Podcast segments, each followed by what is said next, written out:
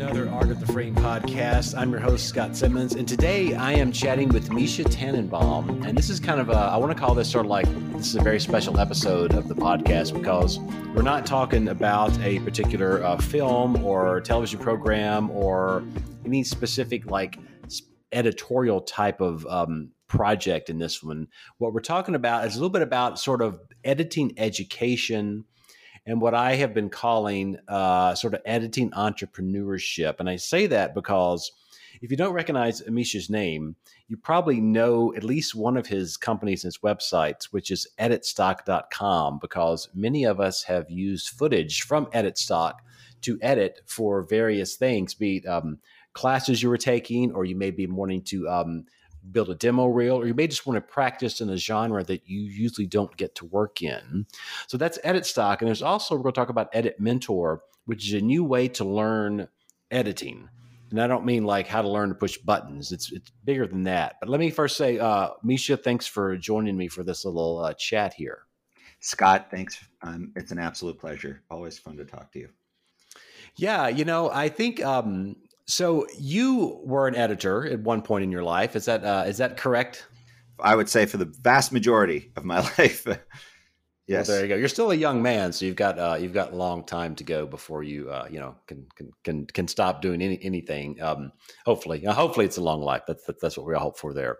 Um, but so you edit stock was your first sort of company that you began when you when you stepped out of the edit chair or, or, or was there one before that that we don't know about no, Edit Stock was the first one.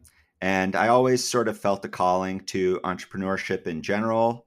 Um, but when Edit Stock started, it took a few years before it became my primary source of income, like maybe two years, where I was still working in edit on shows in edit bays uh, before I like kind of took the leap.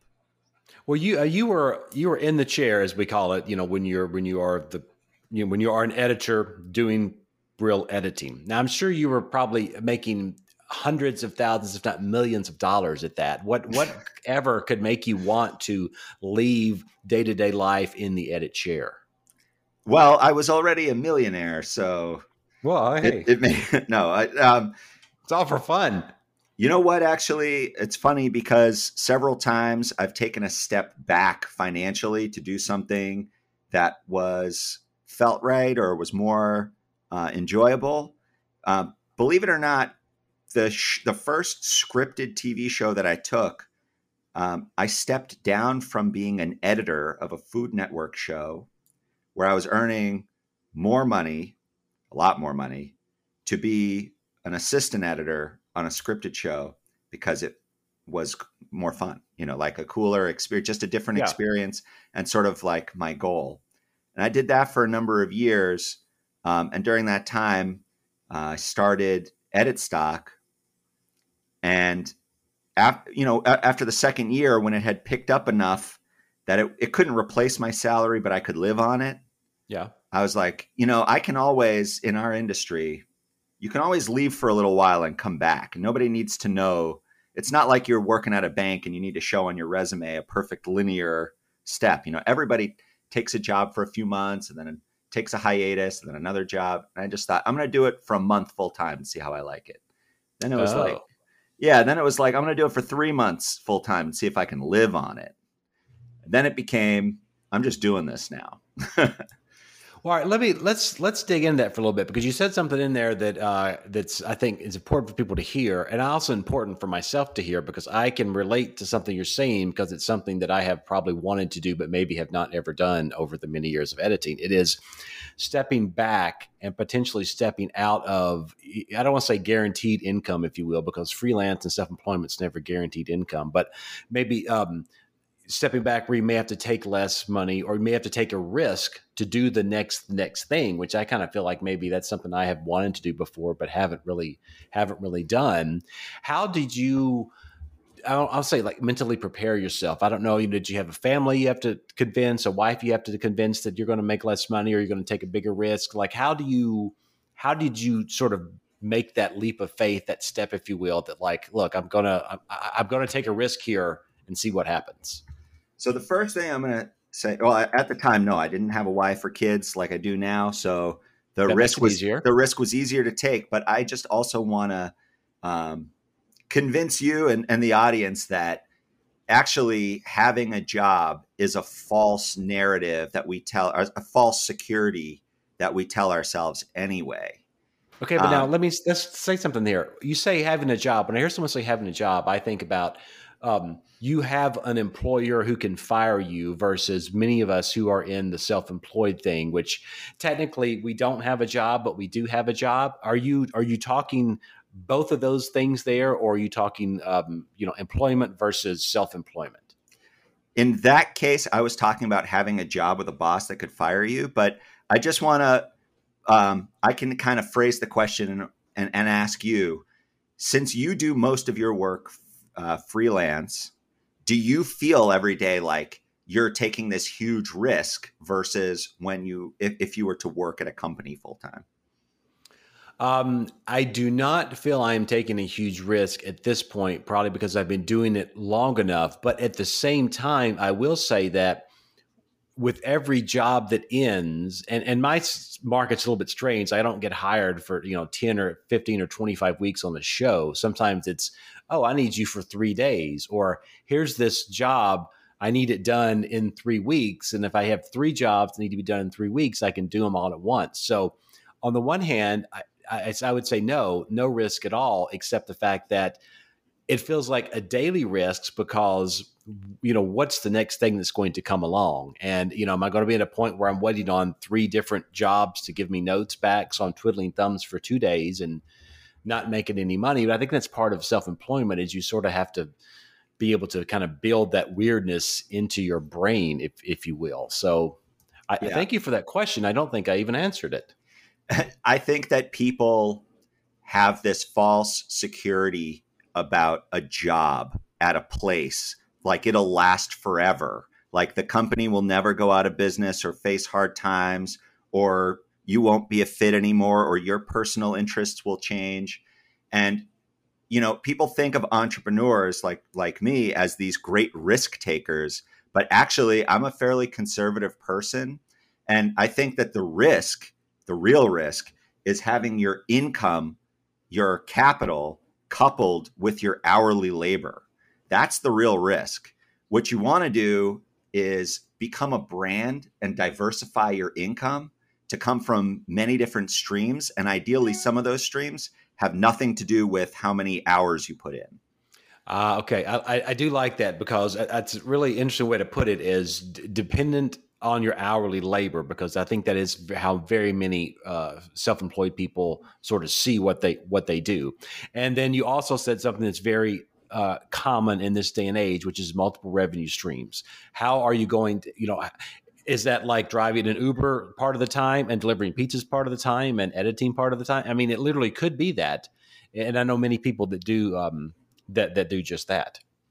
Yeah, I think that a lot of people think of diversifying their risk by, for example, being a an editing teacher, and then also, uh, you know, maybe a um, an editor, and then maybe you're also an assistant sometimes, or maybe or maybe you're a pizza delivery person sometimes. But all those things are hourly labor, and what I'm telling you is everyone should be looking for something that, like, and I, you know, something like you invest in the stock market, you invest in your friend's company you started a post house and people work there and it's not you.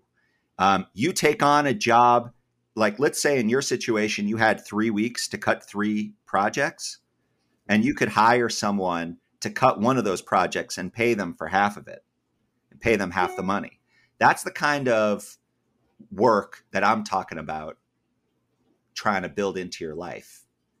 So part of that is just sort of potentially rethinking what you know what you're doing to exist as it is almost uh, yeah you do not want all of your money coming uh, from your hourly labor uh, that's that's the risky part actually not the starting of the business i mean i'm not saying plow a bunch of money into a business you know you can start a business with very little money but i'm saying you need to think about ways to earn money when you sleep or when uh, the internet's you know someone's on the internet or when um, somebody else is doing the work for you, but they use you to to be the main conduit of the of the transaction.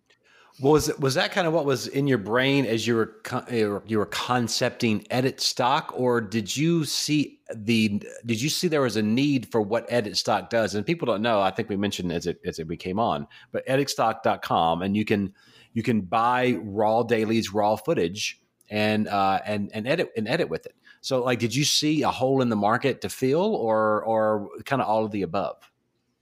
I saw a hole in the market, of course, because it's something that I wanted and I think that most, not, not even I think, I know for sure that most business ideas stem from a problem that you have in your own life that you're trying to solve. And if you have that problem, there's a collection of other people who have that problem, and you need to be able to tell them about it.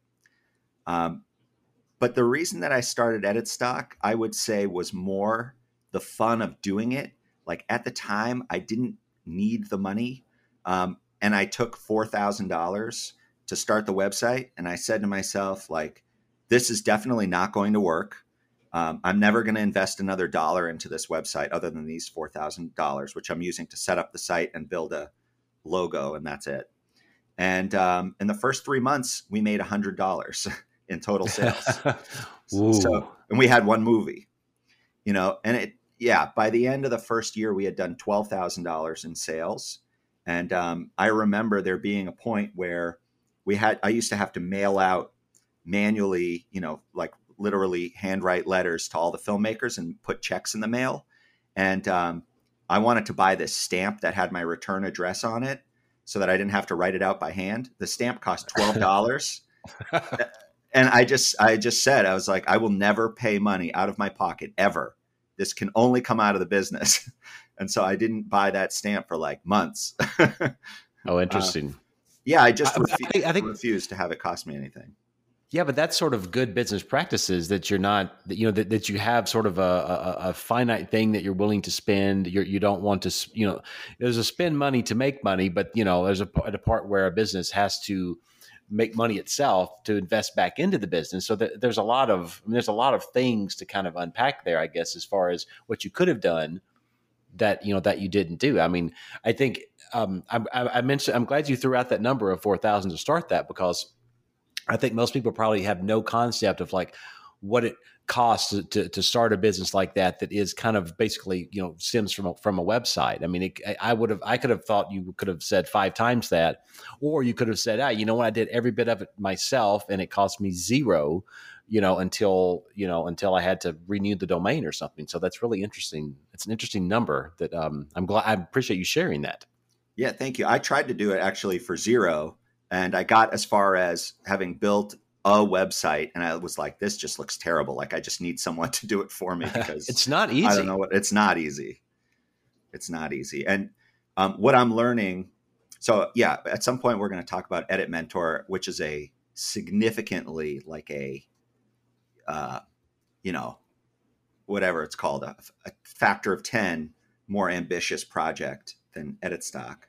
Um, and there I've learned a lot of lessons. Uh, you know that business could not have been started with four thousand dollars. Well, I think that um, you know both of them being internet-based businesses, that you know whether it's internet-based or brick and mortar, they all are fraught with their own issues and their own potential problems. You know, as, as well as as far as how to run them.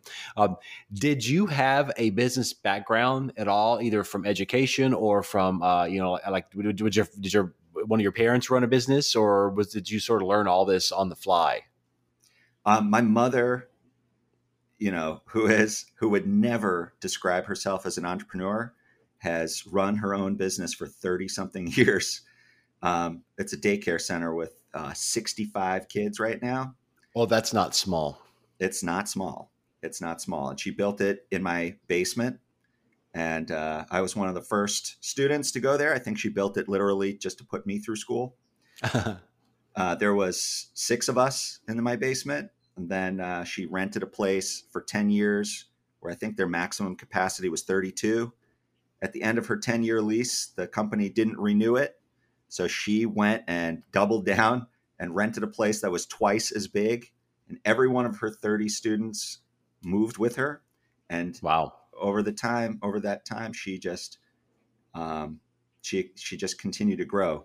I don't think that you know 95% of businesses in the United States earn less than 2 million dollars a year and I think it's I think even 90% learn, earn less than 1 million dollars a year.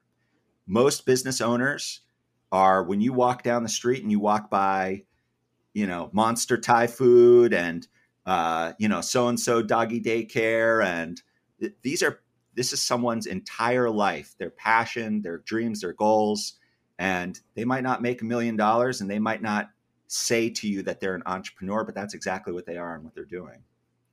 Uh, well you're I mean, you're right because you know we kind of go back to that that risk thing, and anytime you sort of you sort of dip that toe in the water, whether it's you know four thousand dollars or four million dollars, you know, to, to, start out, I mean, there is there is risk and risk involved in that, and, and, and I think maybe I, I, would be interested to ask how many entrepreneurs would would say to themselves, "Oh, I I am a very risky person, or I'm a very uh, non-risky person." I, I, think that'd be an interesting uh, interesting metric to to survey.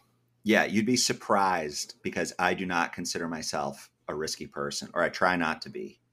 Um, even though I take risks, but they're calculated risks, and they're risks that I look at. You know, for example, that four thousand dollars, it was a risk, but it was four thousand dollars that I was willing to let go that I was yeah. willing to lose. It wasn't, I didn't borrow $4,000, you know? So it was, um, and, and, you know, I also recognize that for a lot of people, $4,000, especially in pandemic eras, a lot of money, but, um, you know, you can start a business with zero dollars, um, or very few, you know, a couple hundred bucks, um, as well. It doesn't mean you're going to get to one place or another faster or slower. Well, I, I want to ask that that business question again uh, because I myself, when I was in college, took I don't think any business classes, and it is one of the biggest regrets that uh, that I have of my of my many years of schooling that I did not take business classes. And I think in this day and age, especially we're in a world where you do not go to work for you know IBM or Standard Oil or Nabisco your entire life.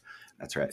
Being able to understand how to start a business, how to run a business, even if the business is you, yourself, and I, um, I think that's so important. Um, and I was, I was gonna, I was wondering, did you, were you smart enough to take some business stuff in college, or, or maybe you didn't even go to college? I don't know. You, you hell, you may have been a dropout, junior high dropout, for all I know. I uh, did not do well in high school at all, and it had nothing to do with brains. It had everything to do with uh, you know, there was like a kind of like a rebellious nature to me, and um, well, whatever. I, I didn't learn. I, I didn't uh, learn that well, and I only got accepted to one college, which was Georgia College. Um, and I grew up in Massachusetts. I'd never been to the South, never been to Georgia, never seen a rural area in my life. Oh, uh, how was we could talk? We could have. We should have an offline chat about that. I want. I want to hear more about that. Yeah, it was the first time um, the the person who picked me up at the airport was driving me to the school to for a visit. I said, "I've never seen wild cows before," and he oh, said, yeah. "Those are not. There's no such thing as wild cows, man. That's this is a farm. they're, they're they're penned in. I love like, it. This is a farm. Never seen that much land. You know, be a be somebody's farm.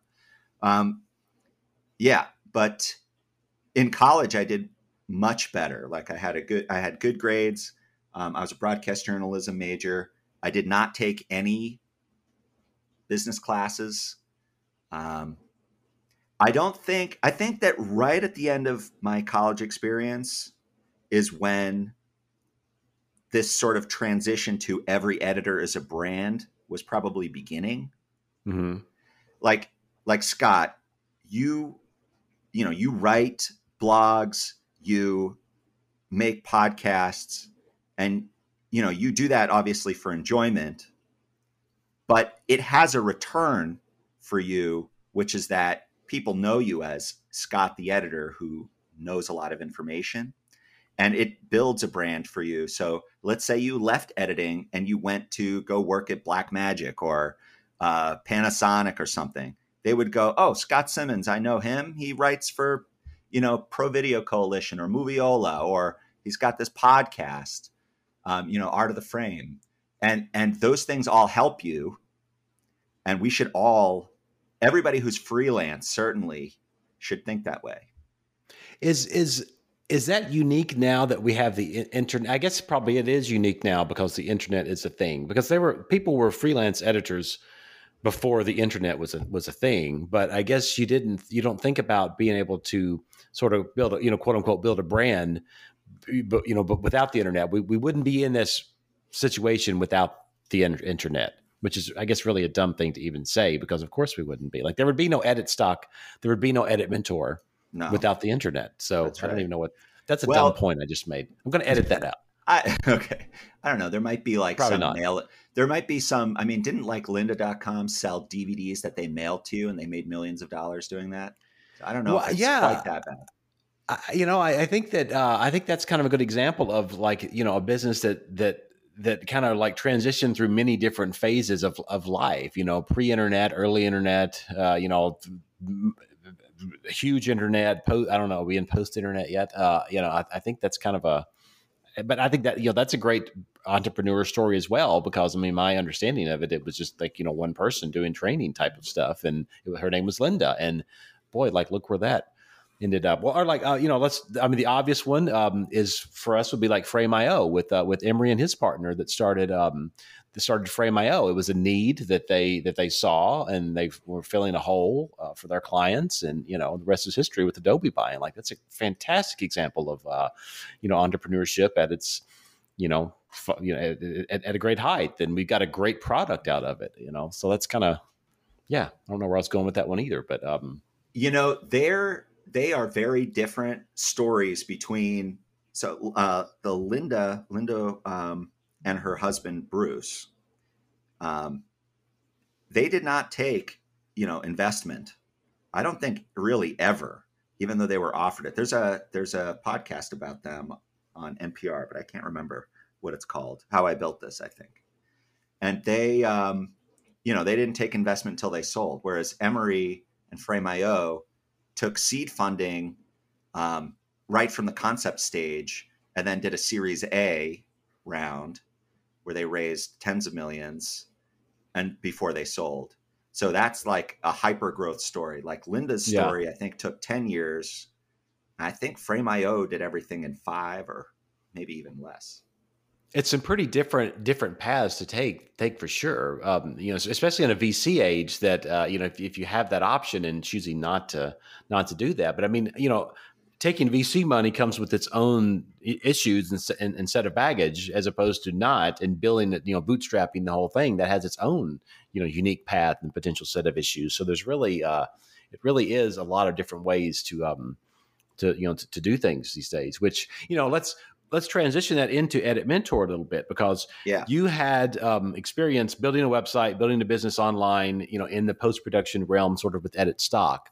Yeah, and then um, Edit Mentor, which is an online editing, uh, I don't want to necessarily call it a training ground. It, it, it is a learning, training, um, unique situation to learn editing and post production because it is not focused on software at all even though you do use software but more on you know learning the craft of things which is something people talk about all the time with editing education but more often than not you're working with the tool and it's focused around the tool so uh, before we get into the philosophical side of that, let's talk uh, the business side for a minute because yeah. that was a bigger uh, investment, obviously. Um, how did you? What was your sort of thinking there when it came time to sort of bring that bring that thing to life? Okay, so you should know that Edit Mentor is by an order of magnitude a larger scale project and idea than Edit Stock ever was, and we're sort of straddling the world that's straddling these two worlds of startups, which is bootstrapping. Bootstrapping is the edit stock way, where you spend $4,000 and you say, from now on, only whatever the company makes is what I put in. And the venture capitalist way, where you say, I have an idea. Before I make any money or spend any of my own money, I'm going to raise, I'm going to sell a percentage of this idea and try to raise a couple million dollars and then build the team and build the product hyper fast right mm, now. Okay. But now let me ask you this. without Edit Stock, would Edit Mentor have happened? No, Okay, absolutely not.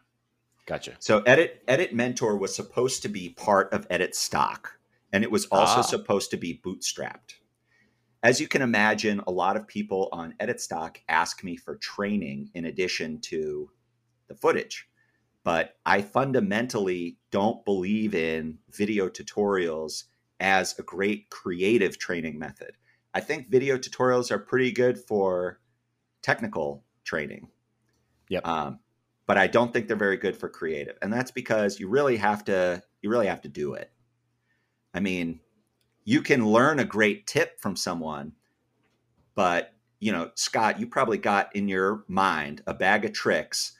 Like somebody says, "Oh, let's put a flashback here," and in your head, you're like, "Okay, that'll probably be black and white. I'll probably use this transition. I'm probably going to add this kind of music." You know, you have these shortcuts in your head of what you're going to Mhm. put together there, um, and that that kind of stuff takes wisdom, it takes hands-on training, and it takes uh, experience.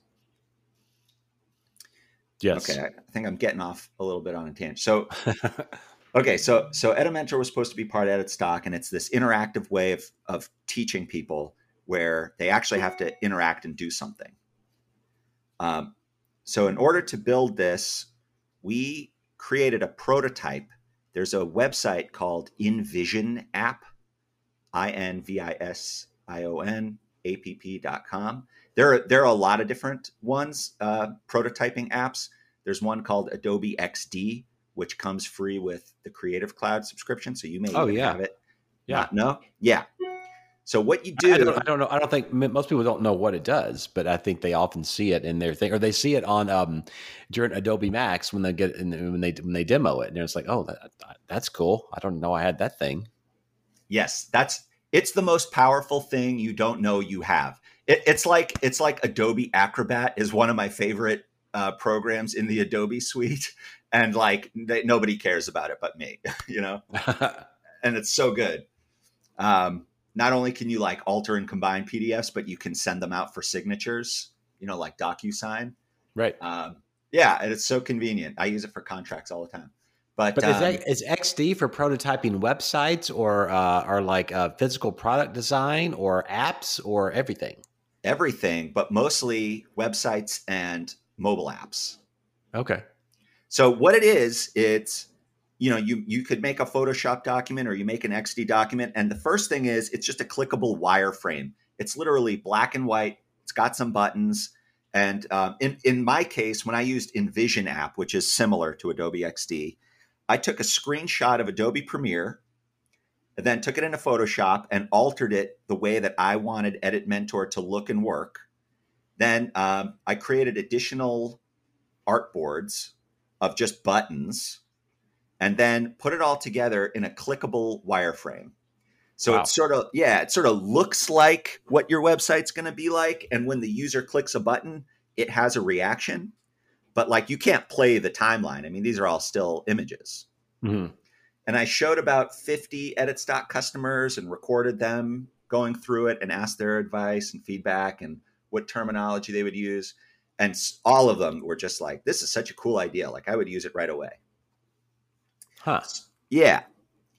So well, but so, but the, let's stop a second because the reason you were wanting to go through this this hassle, as opposed to saying like, okay, let's train with Resolve, the free version, because it's free and you can download it, is that you were wanting to build editing education that totally strips away the pretense of Avid, Premiere, Final Cut, Resolve, Totally. Vegas, whatever. Like, here's the basic concepts concepts of what one must know, what you have to know to edit anything digitally, but yet don't don't get into that bucket of one particular uh, existing application.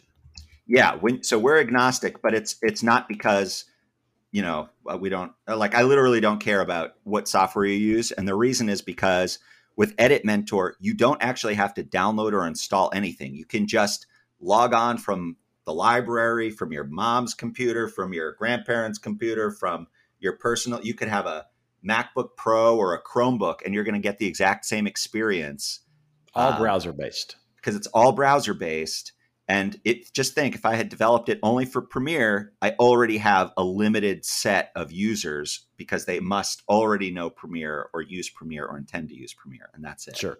But to teach editing, you've got to teach some basic concepts that you can do there in the browser. So when you are done with your Edit Mentor course, you could jump into Premiere or Resolve or Avid and be like, "Oh, I remember endpoint, outpoint, insert, yeah. or I remember uh, you know back timing an, an, edit." Like all that stuff is pretty universal um, as far as how you do it. It's very universal, and it's also we we never teach a thing. We never teach a button like this like this was this was actually how I learned some of the tools. I won't say which software brand um, I took the course in, but they're all similar. Where it's like click the end of the clip with say the ripple tool or the single trim uh, icon or whatever tool it is. Right now, type the number plus fifteen. That adds fifteen frames to the end of a shot. You know there is no lesson in Edit Mentor that's like that. Our lesson well, would say yeah, like I, we want to extend a moment. Go ahead.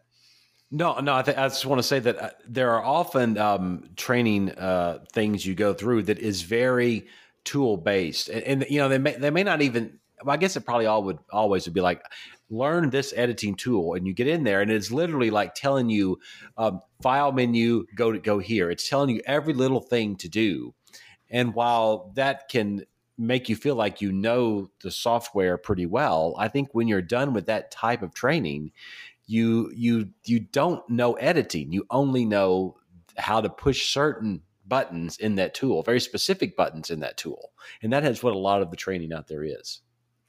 Yes. And it gives you the false impression that you are now really good. And it also can pigeonhole you a little bit. It's first of all, everyone should take technical training. Mm-hmm. I'm not poo-pooing technical training. It's what but it shouldn't be the central hub of your education. It should be one of the spokes. Ah, I like that. Yeah, and that's and I think that the creative aspect of editing should be the center. And then around that, you teach, you learn about software and codecs and you know, drive management and hardware and whatever else you need to learn yeah. about.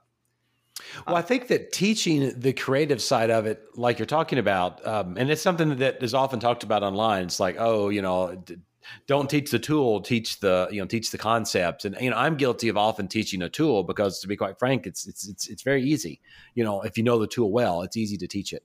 Um, but there are other training courses out there that don't teach a tool and they try to teach concepts concepts as well but i think often we fall into the youtube mentality where when someone asks for help online or they're trying to figure out it's always oh go to youtube and, and search it on youtube or, or, here's a youtube link right which i think is fraught with its own potential problems because youtube links are often wrong they're often teaching um, inefficient ways and sometimes just the wrong ways to do something how, how do you avoid that type of trapping with Edit Mentor?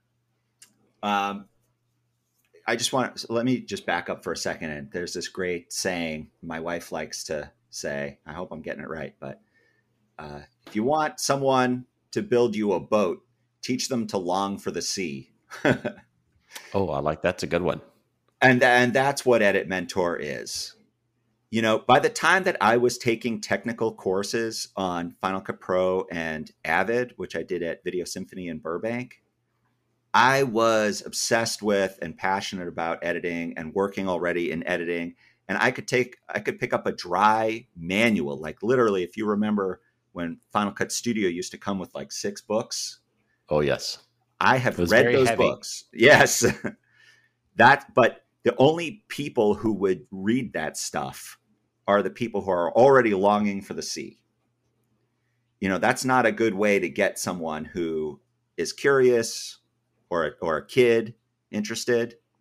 It's not it's not about taking technical courses. In fact, I think you can turn off a lot of people uh, and intimidate a lot of people by having them take a technical course at first um, yeah. A lot of people will say to themselves, I'm not a technical person, therefore, this isn't for me. But Scott, you probably run into many editors who have cut super well known projects who are not very good technically. Oh yes, I, I, that is an ab- absolute absolute fact. I mean, there are many great editors who And, and I sometimes like I, I I feel like I may I hope I don't do this, but I may talk down sometimes to editors who are very like one NLE specific, and, and that's all they want to use. They want to use nothing else. Partly because I can work in all of them, but that's mainly because I enjoy change and I have a market that requires that. But I think that something to be said for, you know what, I care not about the technical things because all I care about is telling the story. And if you are an editor who who lives in that space, then that's that's phenomenal because in this day and age, so much of it has become technical that you often you you, have to learn that kind of stuff. And if you don't learn it, um, there are certain jobs you can't you can't do, which is kind of which is kind of sad. But that's just the reality of you know the digital age, I guess. Yeah, I would say the newer you are, the younger you are, the fresher you are to the beginning of your career, uh, or closer you are to the beginning of your career, technical knowledge will help you a lot getting jobs, and it's what you're expected to know, and you're mm-hmm. less expected to be really good at the, the artistic side.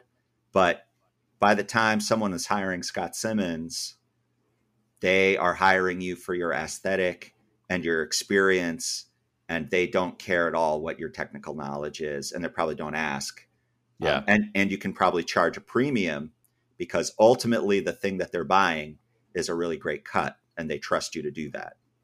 Well, if you think about it, you know, there there was a time back in the day, you know, back in the day, film days, the telecine days, early, you know, uh, digital video camera days when you didn't have to know much technical stuff. There was usually somebody who kind of handled the technical, and editors they just pretty much cut and told the stories all along. You know, fast forward to this day that we're in now, there are many types of jobs that are everything. You know, it's everything technical because you've got graphics, you've got lots of weird formats coming in. You know, you've got you know, I, I, don't know, I'm trying like weird audio stuff going on, and if you if you're not technical, you just can't do you know do that type of job. Like i think about all the um in the zoom era you know these virtual meetings where it's so much of like you've got a you've got a zoom or some a talking head and you've got just tons of graphics over their shoulder illustrating things like that. There are people who are doing a lot of that work and, and making a good living doing that. I mean that's not creative i mean it's not can be creative it's not telling stories it's just very very technical and there were you know there's a time that didn't exist at all. So there i guess it does have its place but what I think you want to do with Edit Mentor is get back to some of the uh, you know the, the basics of yes, understanding the, the storytelling side of it, understanding you know why you do certain things to elicit the emotional reaction or to help you know to help t- you know tell a story. Do you got to tell a story quicker? Do you, or do you have longer time in which to which which to expand that story out? I mean, that's kind of that's to me it seems like that's what Edit Mentor is is trying to do. You know, it is, and if I were to uh, put Edit Mentor's goal as as it's developed and as we've broadened the ambition of the company what our goal is is to teach everybody something we call video literacy we want everybody you know let's we we have sold many thousands of seats to high school students and that's kind of our target demo at the moment mm-hmm. um, or or even like uh, I know your son's been playing with Edit Mentor. You know, he may or may not grow up to be a professional editor, but he will definitely grow up and make videos if he's not yeah. already. And what I'd like to impart on a person is just intentionality and understanding like, I'm making a message, I'm going to do it on purpose. I'm going to put it in this order on purpose, not because I think that they want to become a professional video editor, although, you know, obviously we teach those people too. But I just want everybody to be able to look at a video and think, I understand why it's making me feel the way it is.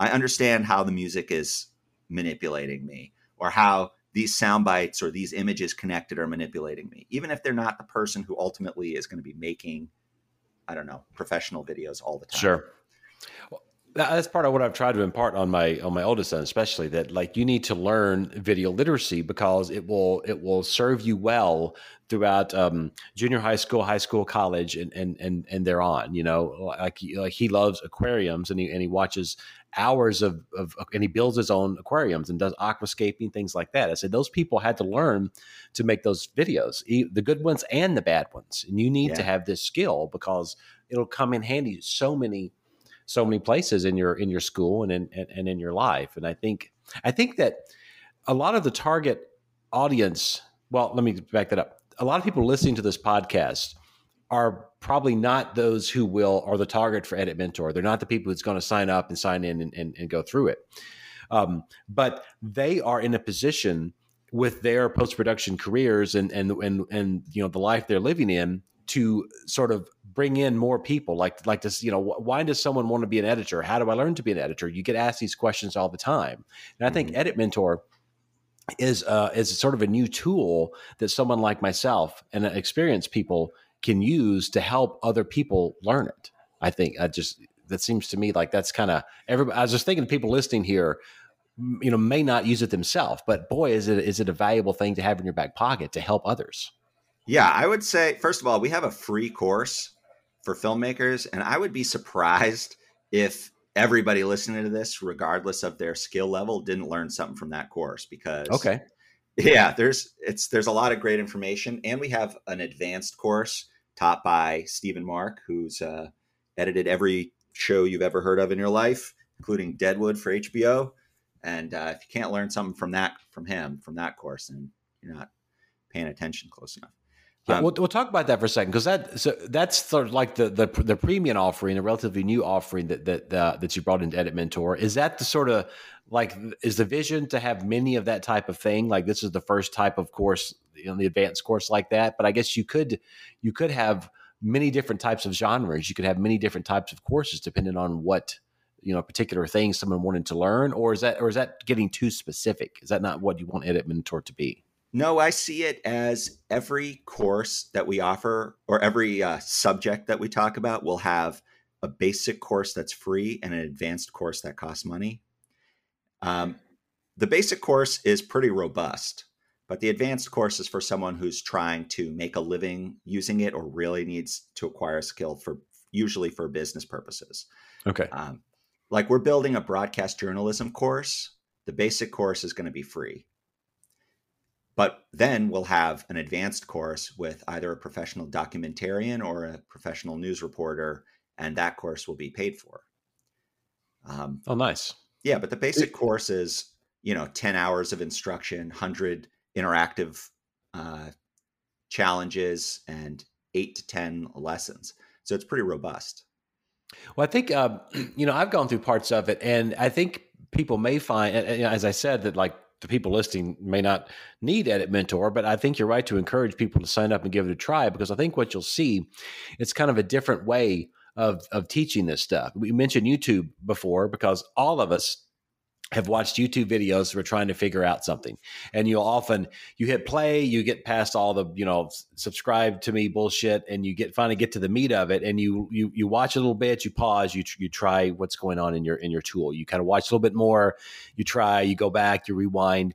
I think what people will find with Edit Mentor is it's it's not it's not a passive um, watch and then do on your own system because it is sort of built it's it's this platform that's like a little NLE built into the browser.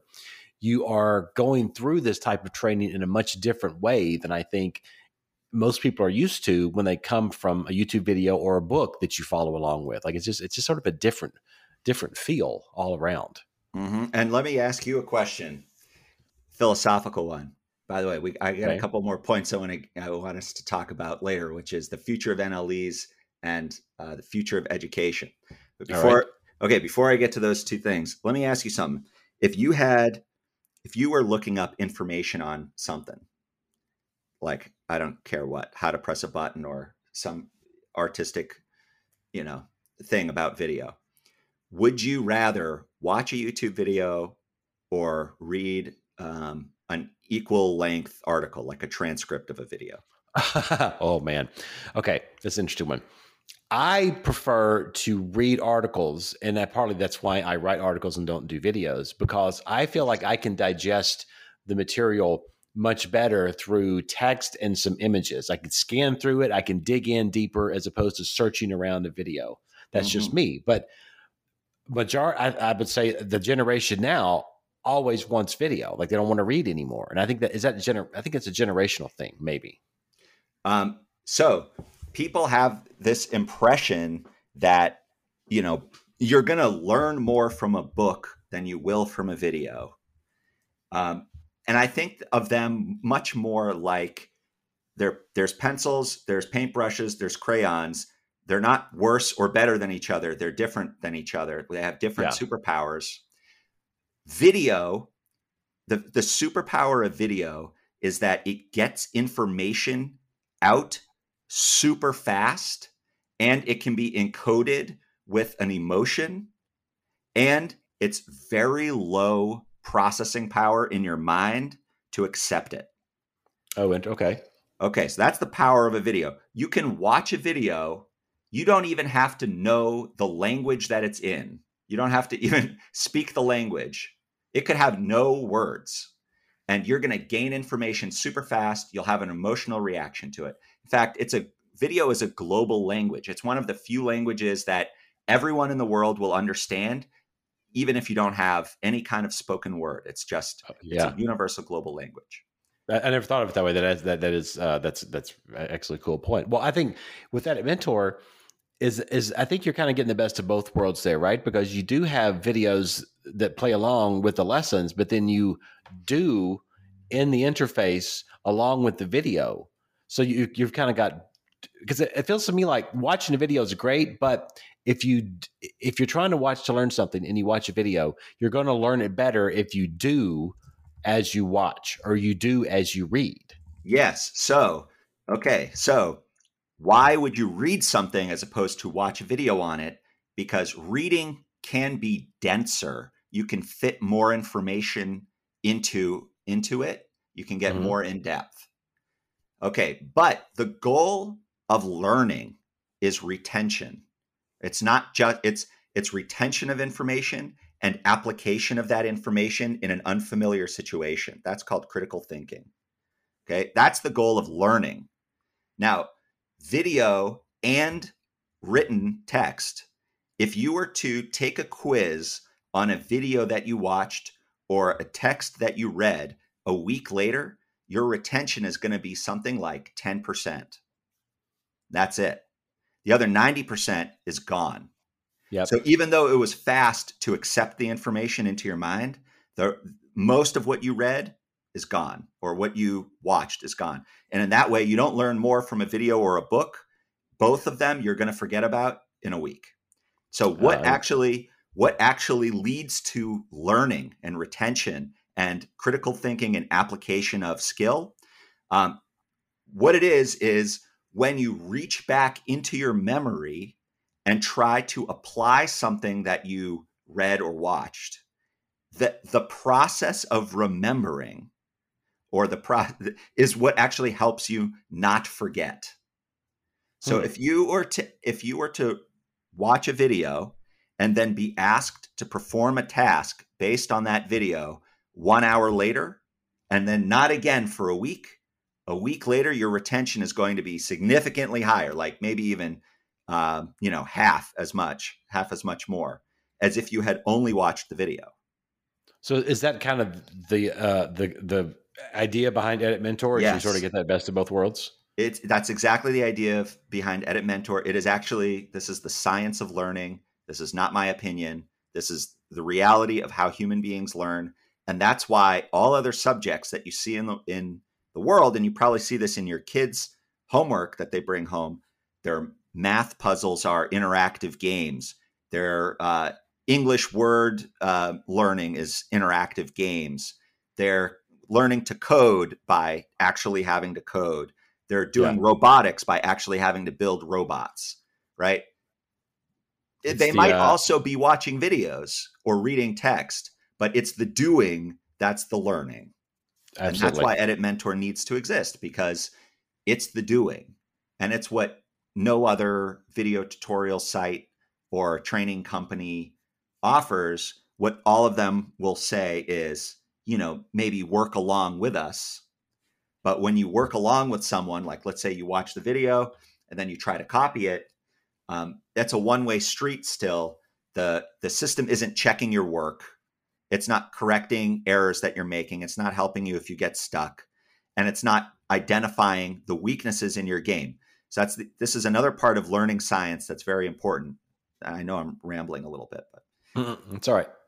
Another part of learning science that's very important is you need to use quizzing in order to identify weaknesses in your knowledge, not to rank you as being the best or the worst editor, but to say, you know, you clearly don't understand this subject, so now we're going to drill this subject.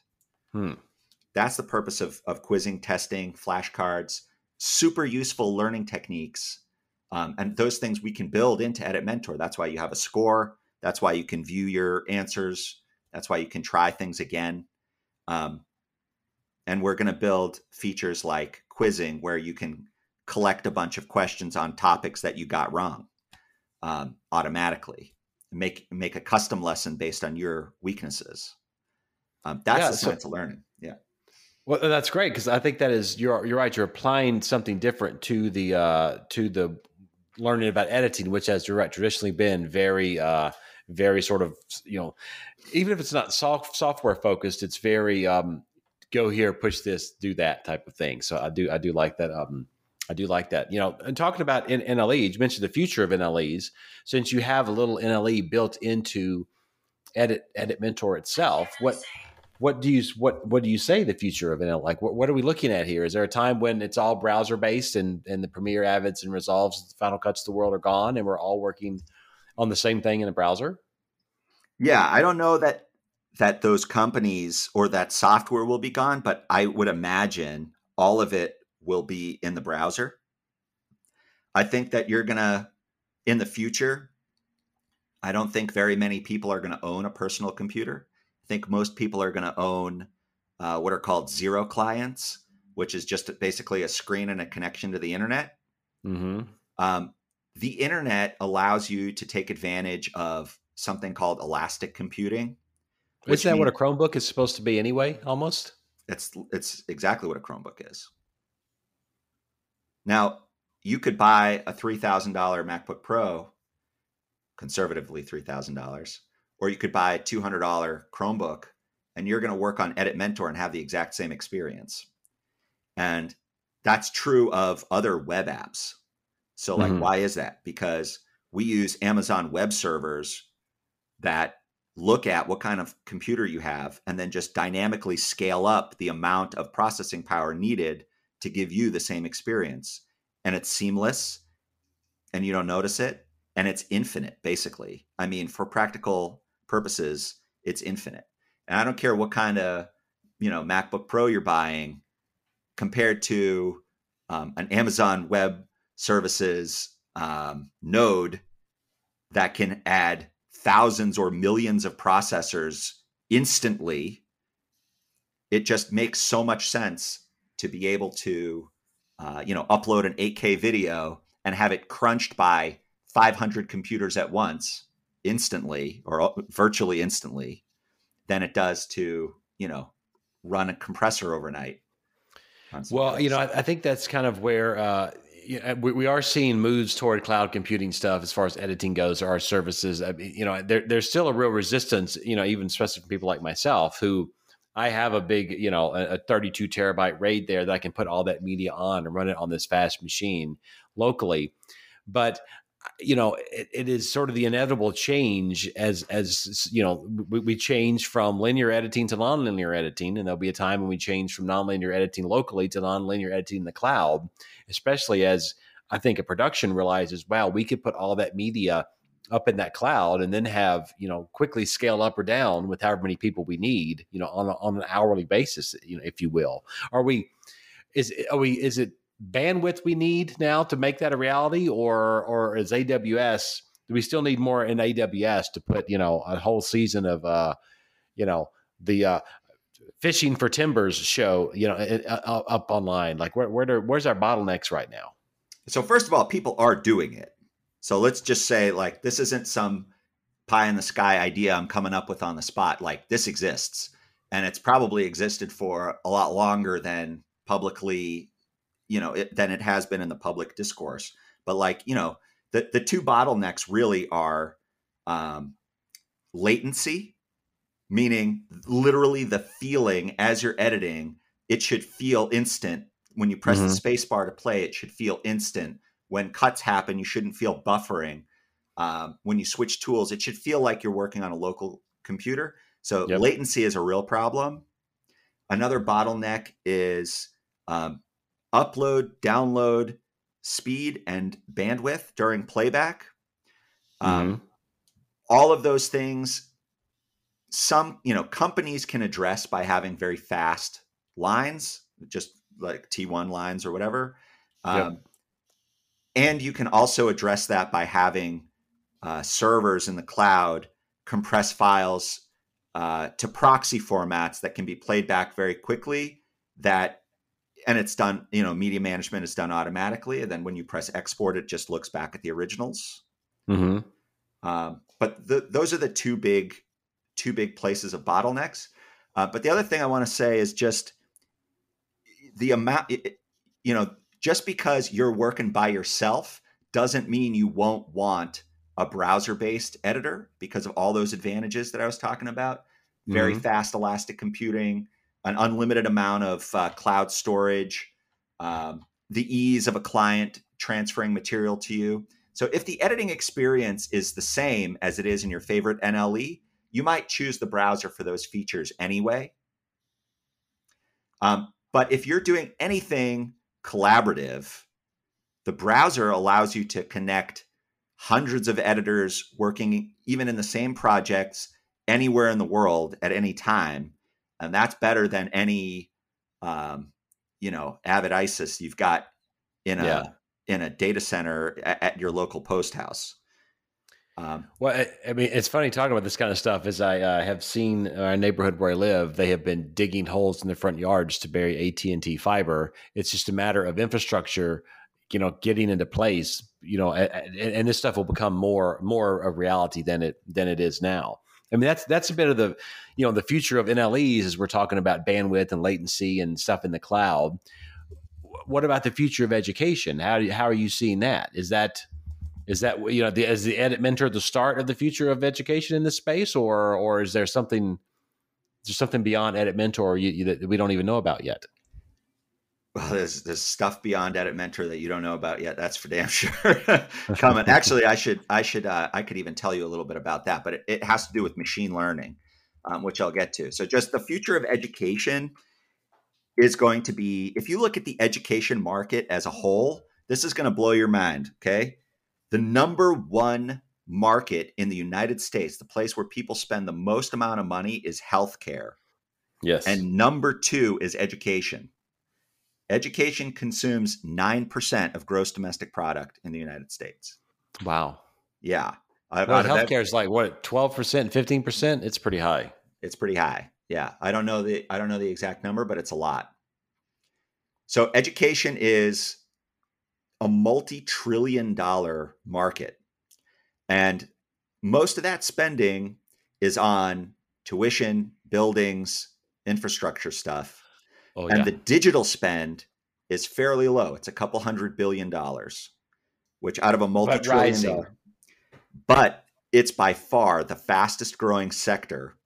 Finally, and the reason is COVID, because you know a lot of teachers, maybe tens of thousands of teachers and schools around the country, were using paper and pencil for their grade books, and all of them now are switching to Google Classroom, Canvas, Blackboard, other learning management systems, and other uh, online ecosystems that allow companies like Edit Mentor to prosper and grow.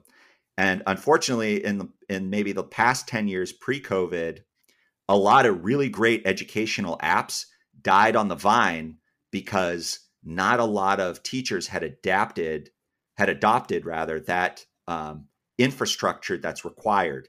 Like, for example, let me just give you an example of, of how that could happen, how a, a piece of technology could die. Let's say you have 150 students in your class. And mm-hmm. this isn't hyperbole. We have a lot of customers with 150 students. So you got five classes. Each class has 30 students that you're seeing every 45 minutes as the teacher. Mm-hmm. In order for you to create accounts for every one of those students in Edit Mentor, you have to add their email address. They're going to get a link. The student then has to activate their link and um, and get started working on the lesson.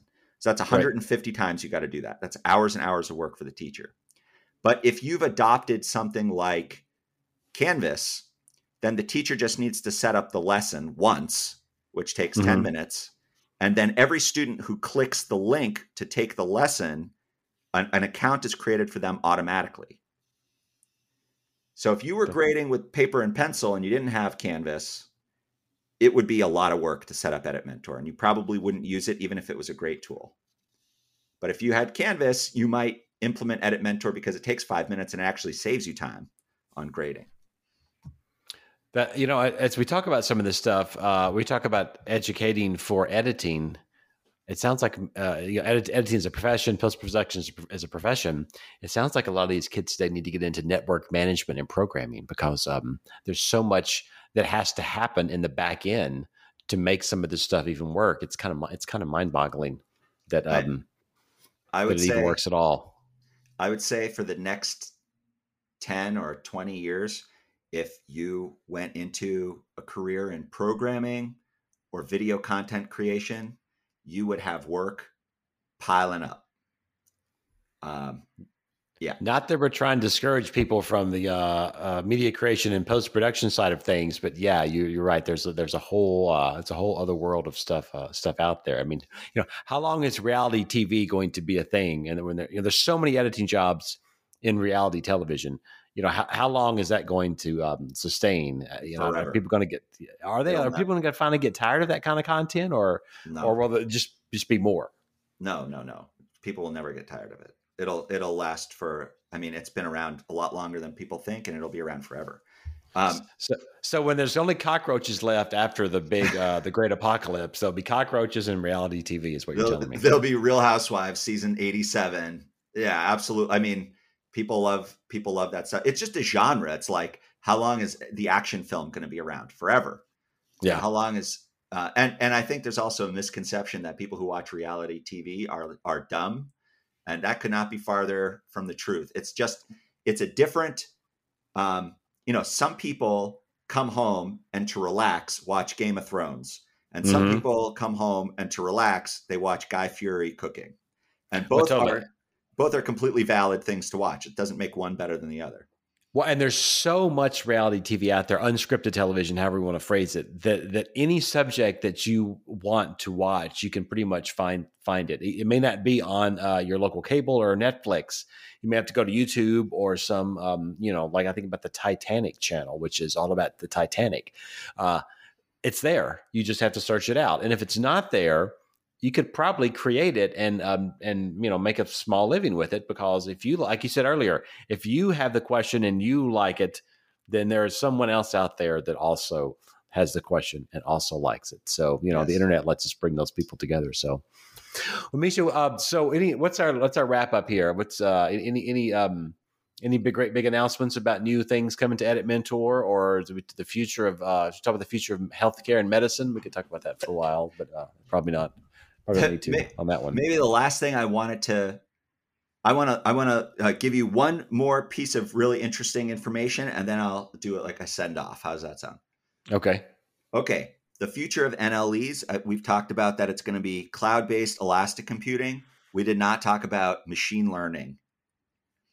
Uh, machine yes. learning is going to enable the, a normal person. This is some of the ambition of Edit Mentor you'll be editing your video and as you're editing it could give you creative suggestions along the way so for example like your main character uh, isn't on screen more than the supporting character if i were you i would change these three clips and make them a little longer or your main character didn't change enough emotionally in this scene. In the beginning of the scene, they're kind of happy. At the end of the scene, they're kind of happy. I recommend these three takes of this shot with a different facial expression where they're a little more upset. Mm, that is the future of machine learning and editing. That's some scary, interesting, scary stuff because you know it's still the the uh, computers and emotion is that thing that where where people say, oh, you know what, they just it's just not there yet. They just they're never going to be able to, you know, to to get it like humans get it. But they've gotten a lot of stuff so far. So are you saying that they will get it eventually? Uh, I'm saying that videos are always made for people by people, and that will always be true. But machine learning can help a, a person improve their message through suggestions. I don't actually believe that there'll be an auto edit button where you press a button and it just makes the perfect movie uh, or a movie that's even good. But I do think that you could simulate an audience's reaction or you could um, analyze a movie's story arc or color palette or mm-hmm. soundscape and all those things can inform creative decisions that a human will do gotcha yeah, I, I, and I think that's that's good to good to hear because a lot of people do believe that AI and machine learning is going to just, you know, make because we're talking about editing to make editing uh, editors uh, uh, unnecessary in, in, in, the future, and and you know I think that's not the case. I think about what um you know like Philip Hodgetts and Intelligent Assistance, their company, they their mm-hmm. their tagline, which is like take the boring out of post, and I yeah. love that. I love to I love the boring. I want the boring things to go away, even if I don't get to bill as many hours sometimes I, I would rather not do the boring things and let some of that happen uh, in an automated fashion so i can get to get to what i really want to do. Um, because if you didn't spend eight hours doing the boring you're much more fresh to do what you really want to do. So i think in the end you'll get a better uh, better product. Yeah and there's and if you think that eliminating eight hours of boring means that there's eight hours less total work that's not true because if your producers content producers don't have to spend money on that stuff, what are they going to do? They're going to spend it on more content. So you're going to, yep. it, it actually grows the marketplace in general. And you'll just be doing the same 16 hours of work, you know, but instead of eight boring hours and eight creative hours, you'll do 16 creative hours. I like that. That's good. Misha, thanks for the chat here. Um, it's editstock.com, but more importantly, the the uh, what we spent a lot of time talking about is this new way to teach editing. It's just editmentor.com. So even if you're an experienced editor, you think you don't need um, to learn more about editing, check it out because you may learn something and you may be able to um, push some people toward learning that they wouldn't have done otherwise, which I think is really important. So Great. thank you for the chat, sir. Thank you. If I could just leave uh, one message to anyone listening to this is to make sure that you are leaving space in your day for something that you enjoy and to pursue it, uh, whatever that may be entrepreneurship, creativity, or, or otherwise. I like it. Could be, could be golf or something like that. There you go. Could be.